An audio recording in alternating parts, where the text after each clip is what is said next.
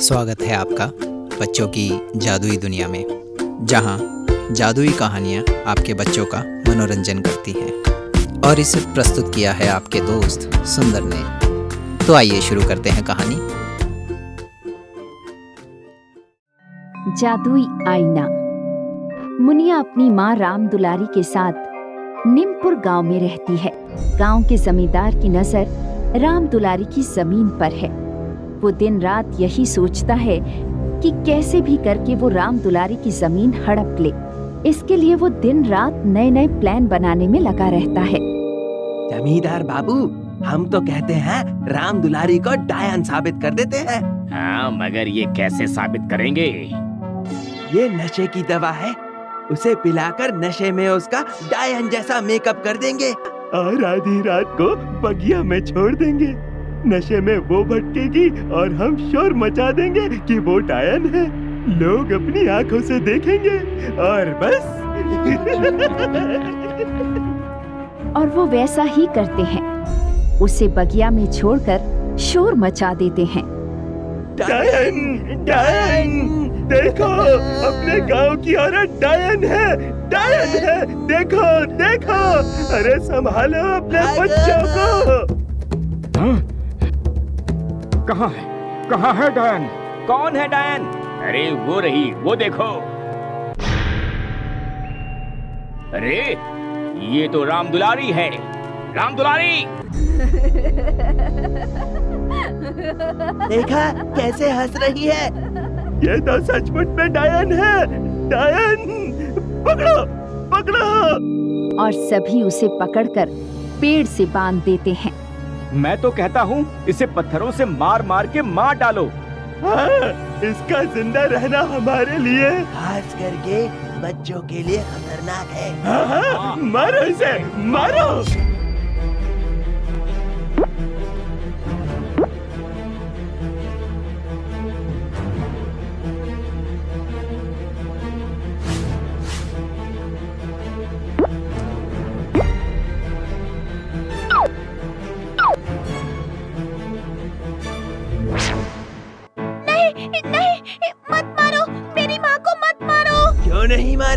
अरे दूर हट इससे वरना ये तुझे भी खा जाएगी। हाँ, ये डायन है डायन। नहीं मेरी माँ डायन नहीं है। मुखिया काका मुखिया काका आप समझाइए ना इन्हें माँ बापू तो आपके लिए कितना काम करते थे। बापू नहीं रहे तो फिर माँ ने भी तो आपके लिए दिन रात काम किया है। कभी आपको लगा कि मेरी माँ डायन है? काका हाथ जोड़ती हूँ मैं आपके आगे। मेरी माँ को बचा लीजिए ना काका। लड़की चुप रह। तू अभी बच्ची है। तुझे तो नहीं जमींदार साहब ये सही कह रही है। मुझे भी कभी ऐसा नहीं लगा। गाँव का मुखिया होने के नाते मैं ये कह रहा हूँ कि इसे अब की बार माफ़ कर देते हैं। अब मैं ध्यान रखूँगा अगर अगली बार ये डायन सी हरकत करते हुए मिली तो आ, मैं खुद इसे सजा दूँगा। हाँ।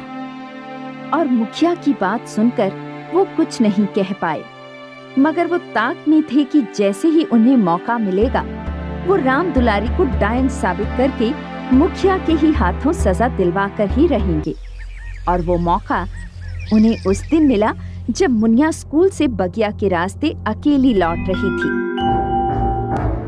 जमींदार बाबू, अगर हम राम दुलारी की बेटी को ही गायब कर दें और बाद में इसी की माँ पर इल्ज़ाम लगा दें, ये डायन थी कि देखो, अपनी ही बच्ची को खा गई। तो गाँव के लोग अपने अपने बच्चों को लेकर डर के मारे इसे गाँव से भगा देंगे। अरे जमींदार काका आप लोग? काका की बच्ची कल्ला कल्ला पकड़ो इसे।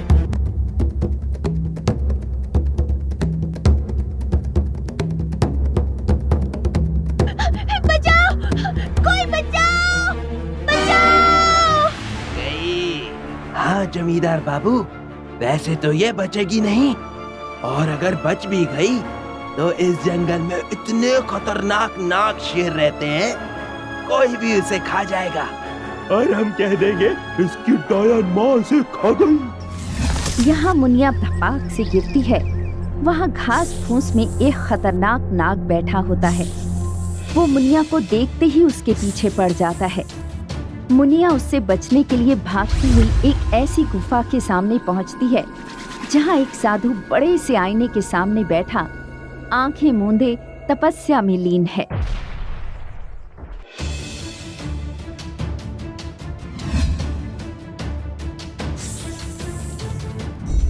तुम्हें अब डरने की ज़रूरत नहीं है बालिके। ये अब तुम्हारा गुलाम बन चुका है। गुलाम? कैसे? तुमने बचने के लिए यह आईना इसके सामने किया ना? इसमें इसकी तस्वीर आ गई। बस ये तुम्हारा गुलाम बन गया। पर बाबा आप ये आईना अपने सामने रखकर क्या कर रहे थे? ये कोई मामूली आईना नहीं है बालिके। जादुई आईना है। इसे मैं अपने सामने रखकर इसलिए बैठता हूँ ताकि आँख बंद करके तपस्या करते देख कोई जंगली जानवर मुझ पर हमला करने आए तो इसमें उसकी तस्वीर भरते ही वो मेरा गुलाम बन जाए और मेरी तपस्या भंग ना हो। पर तुम यहाँ इस भयानक जंगल में क्या कर रही हो? वो बाबा को सब कुछ बताती है तो साधु कहता है। तब तो इस जादुई आईने की तुम जैसी मासूम बच्ची को खास ज़रूरत है। तुम इसे ले जाओ। घबराओ मत।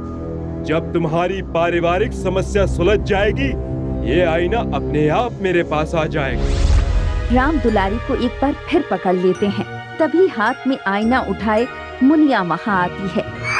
रुक जाओ सब लोग मत मारो मेरी माँ को। मुनिया कहाँ थी तू? ये लोग मुखिया जी से कह रहे हैं कि मैं तुम्हें खा गई। कौन?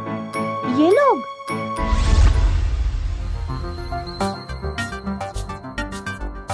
मुनिया मरी नहीं थी मुखिया जी। ये तो जमींदार के कहने पर हमने उसके कपड़े पर लाल रंग डालकर ये नाटक रचा था। ये क्या सुन रहा हूँ मैं? ये झूठ बोल रही है मुखिया जी। कौन झूठ बोल रहा है जमींदार काका? मैं झूठ बोल रहा हूँ मुनिया बिटिया। मैंने ही तुम्हें मारने की कोशिश की। और तुम्हारी माँ को अब तक डायन कहकर फंसाता रहा ताकि गाँव वाले इसे मार दे तो मैं इसकी पूरी ज़मीन, जायदाद घर बार खेती बाड़ी सब पर कब्जा कर लूँ। ओह तो अब तुम्हें इस झूठ की सजा मिलेगी।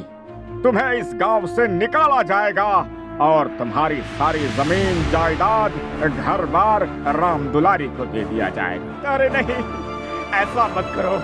मैं ये गाँव छोड़कर कहाँ जाऊँगा? और जहाँ भी जाऊँगा, कोई मुझे अपने गाँव में रहने नहीं देगा। ऐसा मत करिए। ये बात तुम्हें एक मजबूर औरत और उसकी बेटी पर जुल्म करने से पहले सोचनी चाहिए थी। मुझे माफ़ कर दो बहन। मुखिया जी माफ़ कर दीजिए इन्हें। गलती इंसान से ही होती है। आखिर ये पुश्तों से हमारे गाँव में रह रहे हैं। कहाँ जाएँगे बेचारे? ठीक है माफ़ कर देते हैं पर एक बात समझ में नहीं आई मुनिया। अब तक ये तुम्हारी माँ के खिलाफ बोल रहे थे। अचानक उनके हक में कैसे बोलने लगे?